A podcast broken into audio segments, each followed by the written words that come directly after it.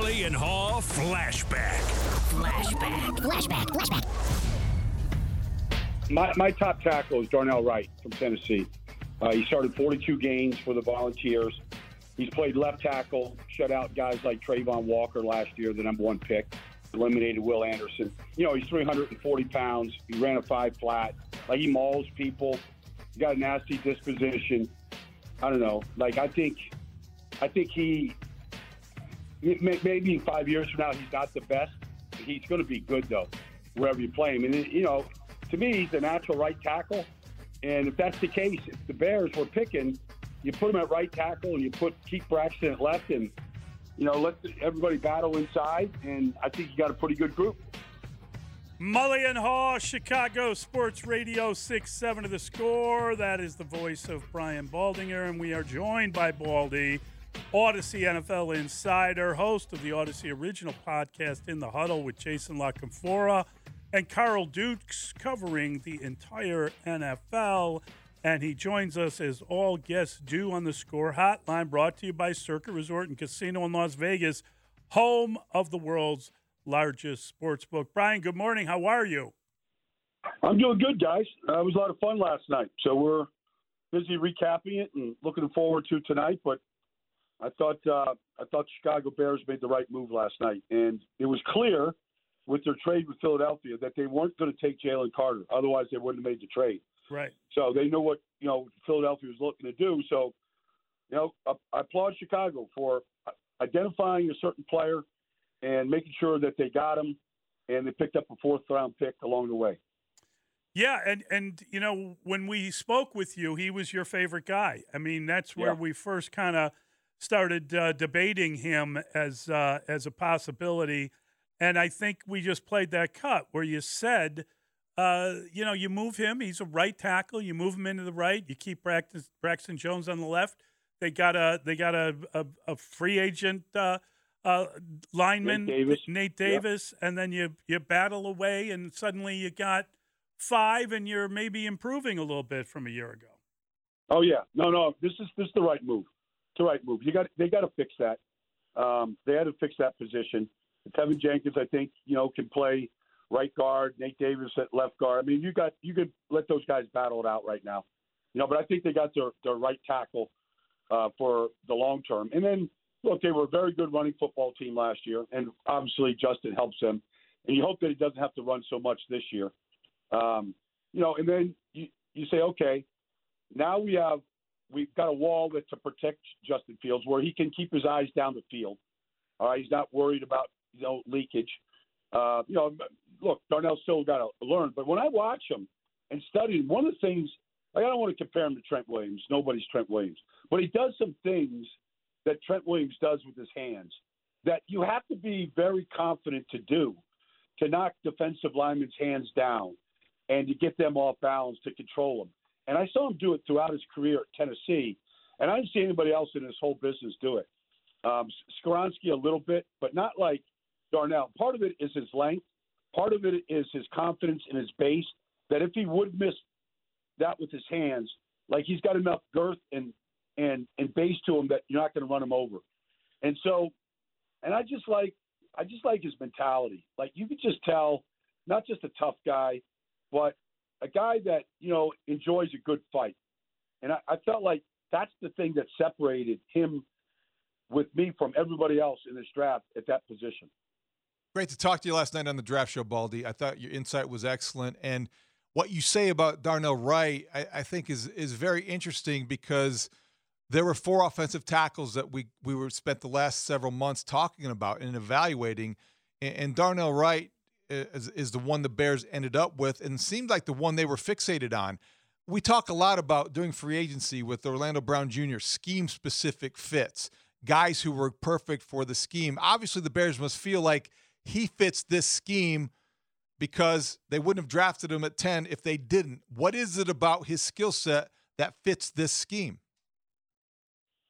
Well, I mean, he's he's he's a very good pass blocker, and he's got great, you know, all the measurables you're looking for, whether it's length, girth, power. You know, he's 340 pounds, but yet, you know, he ran a five five forty. I mean, it's just unusual. Uh, and where that comes in handy And where you need that is all backside cutoffs or getting to the second level. You know, because you're not going to be a good running team unless you get the second level of linebackers and safeties blocked.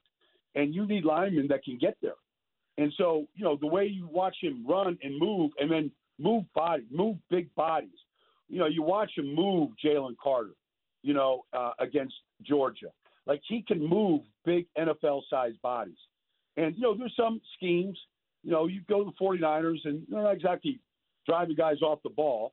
You know, it's it's a zone scheme. Like I, I like teams that can win the line of scrimmage, move the line of scrimmage. That by the time you get to the fourth quarter, they get a little tired and angry and um, you know, they, they, they get a little exhausted getting beat down on. And I just feel like this is a guy that can wear you down over the course of four quarters. And I think they, they recognize that, that aspect to his game. And then you can watch him in the best conference against the best players over 42 starts. You know, I mean, that's, that's a good sample size. You know, Broderick Jones, I love him. He had 19 starts. You know, a lot of these guys, you know, Paris Johnson had 13 starts at left tackle.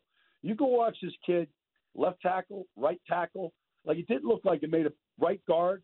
Didn't seem like it made a whole lot of big difference wherever they lined him up. So the Eagles are being celebrated as one of the great winners of the draft because not only did they get Jalen Carter, but they also uh, drafted Nolan Smith. And I and I saw online that Nakobe Dean and Jordan Davis were both at Smith's draft party. So that is a lot of Georgia guys hanging out in the same room, and obviously a lot of mature talent with them that will keep everyone in line. It seemed like they have all that you would need to be able to absorb any kind of issue into the locker room. They have a good culture. Uh, you know, Lane Johnson, Jalen Hurts, Fletcher Cox, Brandon Graham. I mean, you got a bunch of guys in the team that do everything the right way. There is a good culture. Um, peer pressure is important especially when a young player comes in with a little bit of a history where, all right, is football the most important thing in your life? Uh, you know, whatever. Like I, I feel like they've got, and I feel like the Eagles feel like they could take on Jalen Carter, who some obviously teams like passed on the talent because of their concerns, and and so you know, guy that can't finish his pro day workout, you know, isn't doesn't look like the most motivated guy, but um, you know, that's that's the challenge right now is here he is coming in. Jalen Hurts is a great leader every day. Uh, hit, hit what they expect players to come in and do and perform, and how they they practice and prepare. It's a very professional atmosphere, and I think uh, anybody, not just Jalen, but any young player, would benefit by going into that that locker room. All right, Brian. So last night when you were evaluating the entire first round, help us out here. What were the Lions doing? it was one big head scratcher. I mean, honestly, I mean, I, I think everybody recognized that Jahmyr Gibbs is a talented player um, and maybe worthy of a first round pick.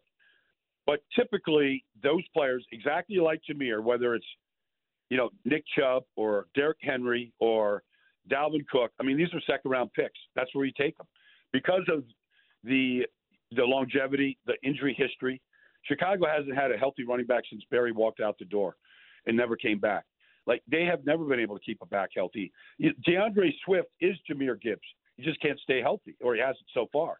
And so it's just a head scratcher when you looked at that defense and you go, I think they finished 30th to 32nd in the league in defense, and there was all these defensive players on the board, whether it was off the edge, um, you know, defensive tackles. Like there was a bunch of guys there.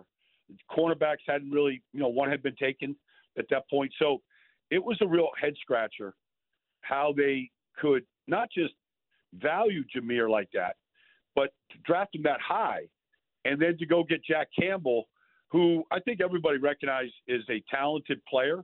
But the reason why, like you guys know more than anybody, the reason why all these linebackers went around this league in free agency this year is because they knew it was there was a dearth of them um, off the ball inside linebackers in this draft, and so look, Malcolm Rodriguez is a good player. He's a six round pick last year. Like they they did not have to do that to Jack Campbell. I think he would have been there all day in the second round, middle of the second round today. Yeah, I, you know, um, we look at the Bears and we say they're um, they're improved, right? Um, and they've got uh, DJ Moore and they got uh, uh, Darnell Wright, and they've got more picks coming, and they kind of did okay for themselves out of uh, that first overall pick. But now here we are today. You got to get to that defensive line. You got to get no to doubt. that inside grouping. Uh, how how important is it for them to kind of double down on that today, right? With three picks. Well, we can't go through another year where Jaquan Brisker leads them in sacks, and it's not just about sacks. It's about you know building a wall, which has to be the core strength of any defense. And so, you know, right now, uh, you know, you still have I don't know nine picks, ten more picks. I mean, maybe three. I, I guess they got a fourth from Philadelphia. So, like maybe, you know, you got a bunch of you got two twos today. Like you got to go to the defensive line, and there's a lot of good players that are out there right now. But I, I, I got to believe you got to start building your, your defensive wall right now. And, you know, maybe Dominique Robinson becomes a really good player. Uh, maybe Trevis Gipson, you know, keeps developing a little bit, but they don't look like game changers to me. And so they look like role players. Like they need help at every position in their defensive front. And I got to believe right now that that's going to be the uh, the focal point of today's draft, you know, in the second round and on into uh, the third round here. Who do you think the best edge rusher is on the board right now as the second round begins tonight? And and is that somebody that is that a very deep position in your mind? A lot of them left, you know, uh, went last night, but BJ Ojulari is would be my number one guy that's still available right now. Um, you know, coming off the edge. Isaiah Foskey from Notre Dame, I like a lot. Um, you know, certainly a good player. Uh, you know, the tackles, the defensive tackles went last night a little bit higher than than what I thought, but that's the importance of that position. But I would say BJ is a guy, you know, that you've got to. I, I like his brother starts for the New York Giants. Like this kid coming out of LSU's got everything you need, you know, to be pretty productive off the edge. Like I'd be targeting him uh, early, and if I had to felt like I had to move, you know, in order to to make sure I get him because he's not going to last long. But that'd be a guy that I'd be targeting. Did anything surprise you quarterback wise? I mean, obviously we're looking at a guy uh, still on the board and Will Levis, and it seemed like he was moving up and he was going to be the second pick maybe or the second quarterback taken. And boy, that ended pretty abruptly. Yeah, well, it just happens sometimes. You know, sometimes these guys are second round picks, and the only reason why they're you know high first round picks, everybody talks about quarterbacks all the time. I guess it's still you know, look, I I feel like Anthony Richardson going to Indianapolis. Um, you know, they've been juggling quarterbacks for five years since Andrew Luck retired, and I played in Indianapolis. You know, that was a car racing town, a college football town, college sports town, college basketball before Peyton Manning got there, and he put the Colts on the map, and it became a football town. And they got to get that position right. And Shane Steichen has worked with Jalen Hurts.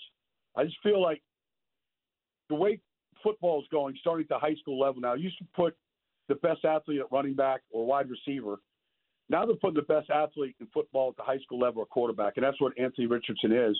And you know the, the NFL can only take what the college game gives you and they're giving you the best athlete in Anthony Richardson. So figure out a scheme, a system, an offense that can really cater to his strengths. That's what Philadelphia did with Jalen, Jalen Hurts, and I feel like it's going to be boom or bust because he's not very experienced. He's very raw.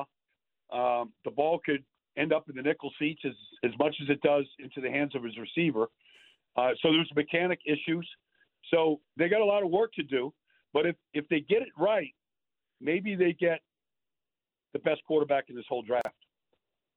You know, when you look at interior linemen, John Michael Schmitz from Minnesota is a guy that is a local product, and he obviously is projected as possibly maybe the best center. I, am not quite sure it, what you feel about it, but are there starters available in the second round and the interior that you can see coming off the board and helping a team right away?